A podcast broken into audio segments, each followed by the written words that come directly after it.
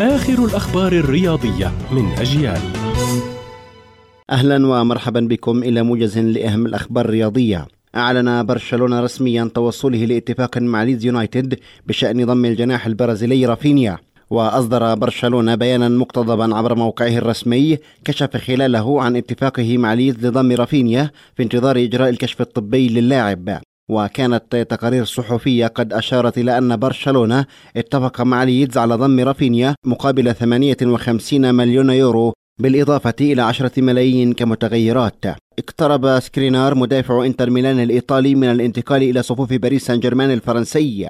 وذكرت صحيفة الكيب الفرنسية أن سكرينار فضل الانتقال إلى PSG بعد مفاضلة بينه وبين نادي تشيلسي الإنجليزي. وأضافت أن إدارة الإنتر رضخت لرغبة النادي الباريسي في المفاوضات حيث كان النادي الإيطالي يرغب في الحصول على 80 مليون يورو مقابل بيع مدافعه السلوفاكي.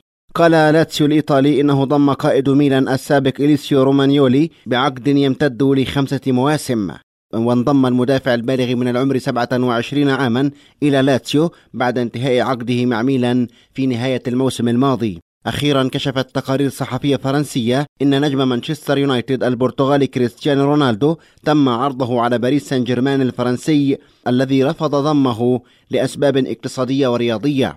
وأشارت صحف فرنسية إلى أن وكيل اللاعبين الشهير جورجي مينديش هو من تقدم بهذا الاقتراح منذ أيام على إدارة النادي الباريسي أزاء رغبة البرتغال في الرحيل خارج أسوار أولترافورد.